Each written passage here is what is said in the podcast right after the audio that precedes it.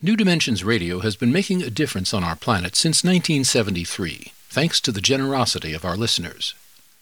You too can help make a difference with a tax-deductible donation or membership. Please visit our website, newdimensions.org, and just click the donate button. We at New Dimensions thank you for your support.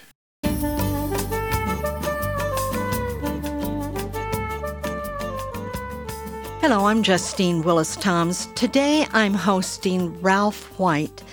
He's the author of the memoir The Jeweled Highway on the Quest for a Life of Meaning.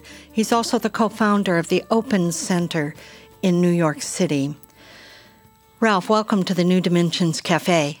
Thank you, Justine. Delighted to be here. Delighted to have you.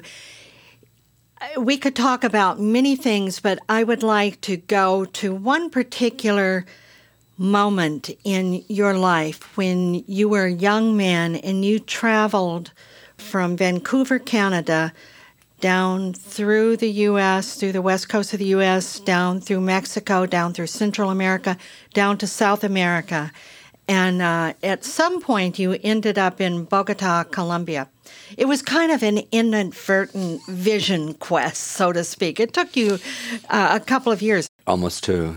So I know that there was a moment when you were in the outskirts of Bogota and you were feeling connected to the cosmos. You're you're up in the Andes and you've just returned from the Andes and then you also experience this chaos of city living.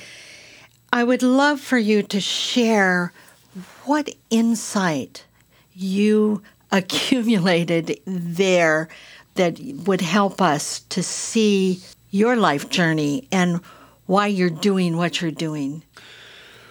Well, I had had an experience where I'd been in the Andes for months in Peru and had come down to sea level again and had seen Western industrial civilization for the first time with fresh eyes after being under those stars and in these vast landscapes.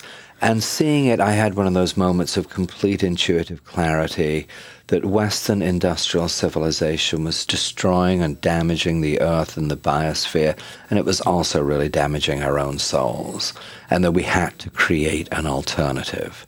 It was just one of those moments of complete intuitive knowing, and it provided a kind of purpose for me in a sense. That whole journey was a kind of vision quest, even though I wasn't familiar with the phrase at the time. Uh, but it showed me, it gave me what I wanted to devote my life to, which was creating an alternative to that, a more holistic and ecological, a more spiritually conscious approach to life. And then that other moment when I was up on top at Montserrat in Colombia, it was dawn, 1974, and the first light of dawn fell on the sacred snowcap of Tolima in the far distance. And it was a moment with the stars above of complete cosmic serenity and beauty, should we say. Below us, the city was covered in a bank of clouds. But as the sun rose, it burned off the clouds in this febrile, unjust, poverty stricken city, uh, which was characterized by a lot of mayhem at that time appeared beneath me. How do you reconcile those two? How do you reconcile the cosmic serenity, harmony, and beauty of that morning ray of light on the sacred mountain with this uh, anguished mass of humanity? And not everybody, of course, but there was a, certainly a lot of suffering in Bogota at that time. And uh, in retrospect, I see it set a certain life pattern for me, in that uh, much as I love uh, retreat centers, places like Esalen and Mount Madonna, etc., and Breitenbush.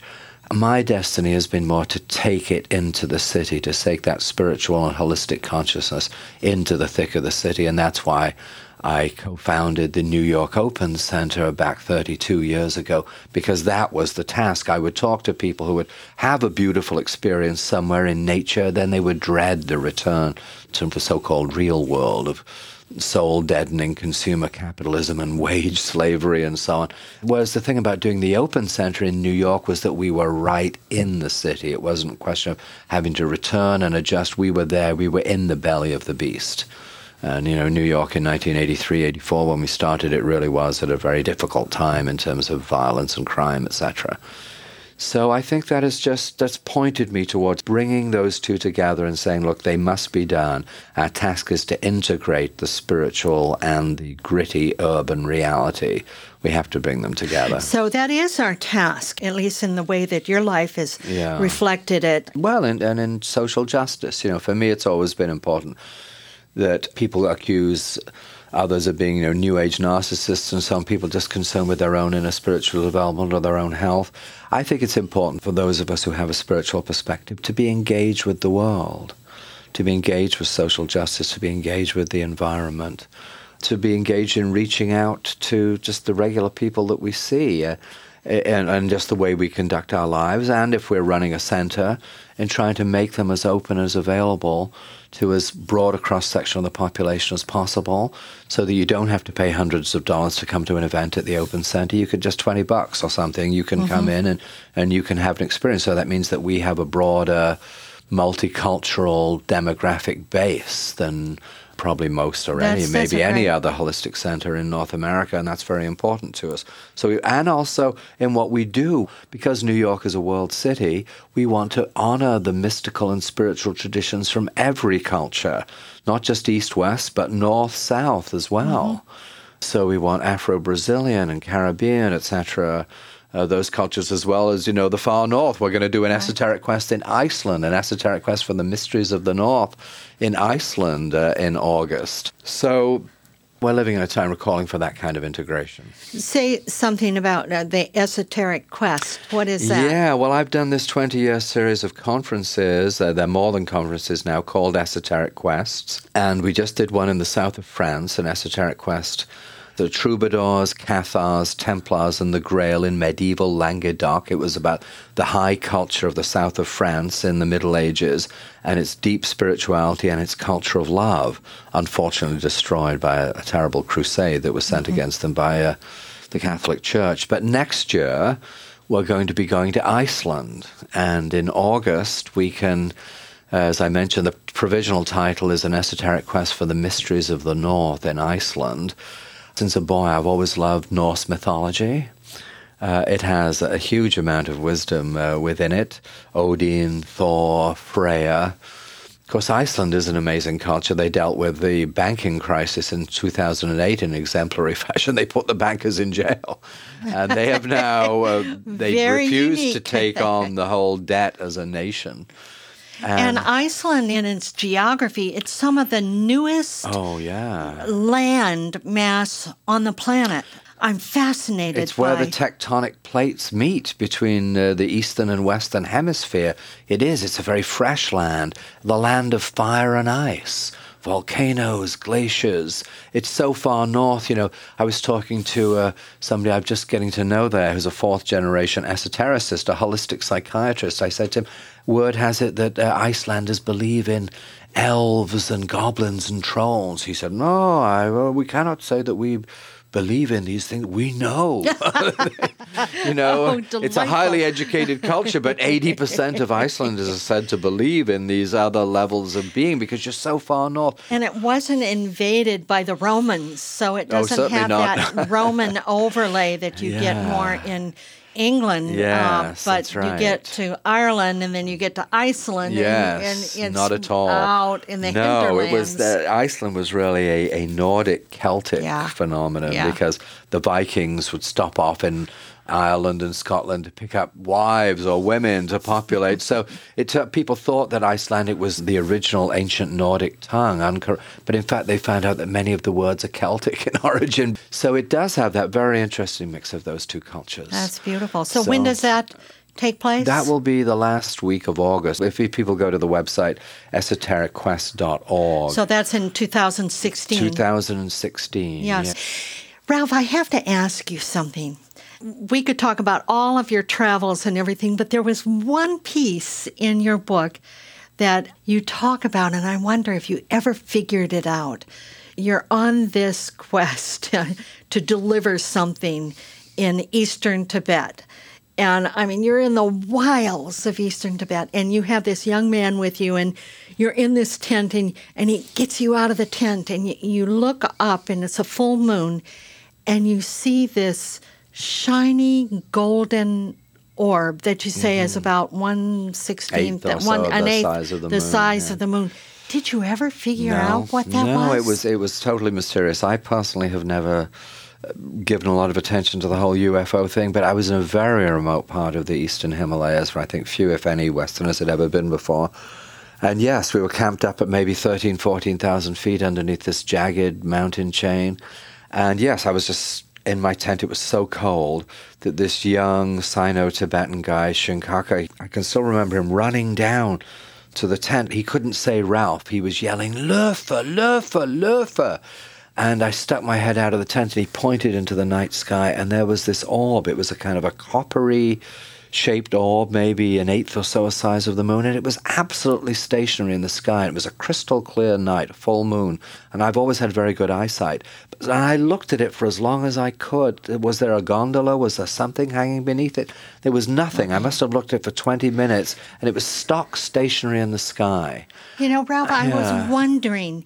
I know that that trip for you, you were under the protection Mm. of a very powerful lama who Uh, was the in, Nechung uh, the- in the Nechung protector. Yeah. protector in Tibetan culture, is Mm. represented from the monastery there in uh, Dharamsala. Yeah, the Nechung monastery. And I was wondering, when I read that, I thought, oh, maybe it was just a signal, kind of like going back to Jesus' birth and stuff, and the, the sky had these like different signals that, you know, and, and something from that protector saying, yes, Ralph, you're on the right path. You Well, know? I, you know, when we went up to talk to some nomads who were up there in their black yak haired tent the next morning, you know, because I could speak a few words of uh, Chinese, but uh, I could count to 10 and I could say day and night. And they pointed to that place in the sky and they said three nights, three nights.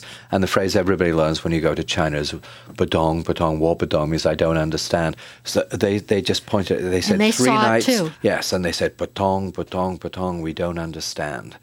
So, yes, this mysterious thing had come. And, it, and in the morning, I thought, well, what can it be? Maybe it is a, uh, a weather balloon or something that was is being winched up and down. Because what is stationary in the sky at that height for that is circular, spherical for 20 minutes?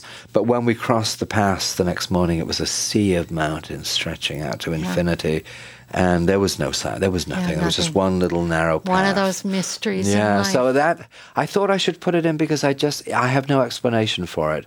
I think we should share these enigmas so we can all live with this question. I agree. And I think as people read your book, this memoir, it will invoke for ourselves those different moments in our own lives where there's been mm-hmm. a turn in the path and where we've been.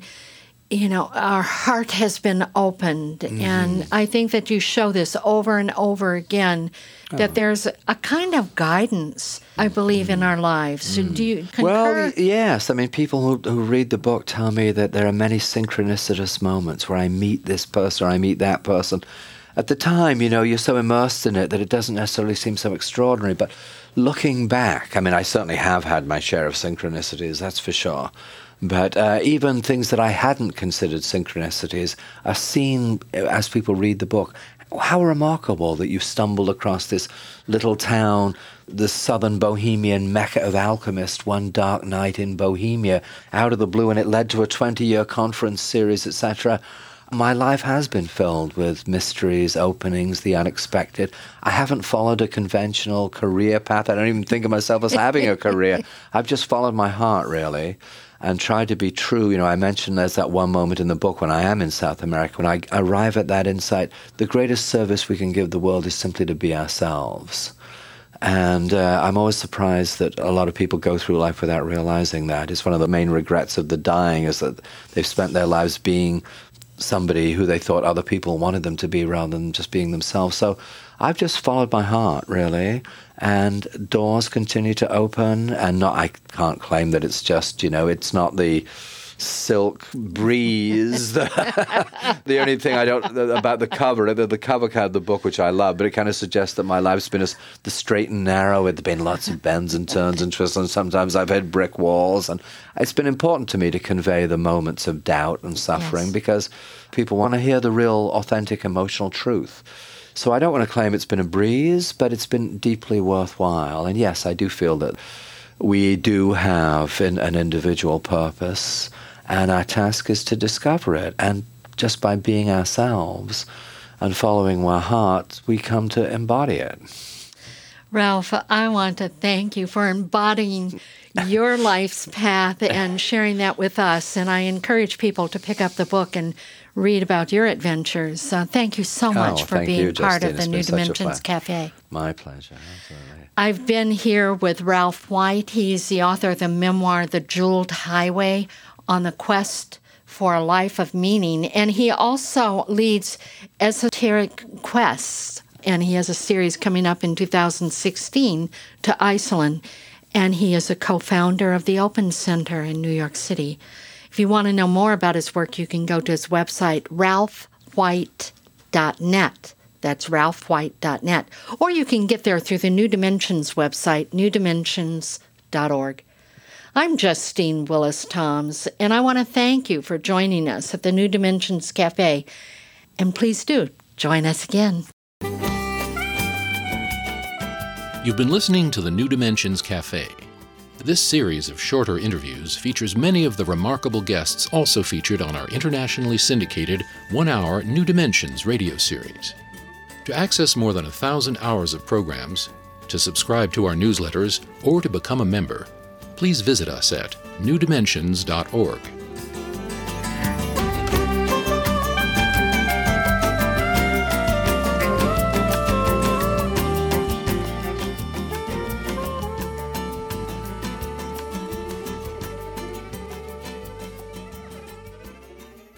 New Dimensions Radio has been making a difference on our planet since 1973, thanks to the generosity of our listeners. You too can help make a difference with a tax-deductible donation or membership. Please visit our website, newdimensions.org, and just click the Donate button. We at New Dimensions thank you for your support.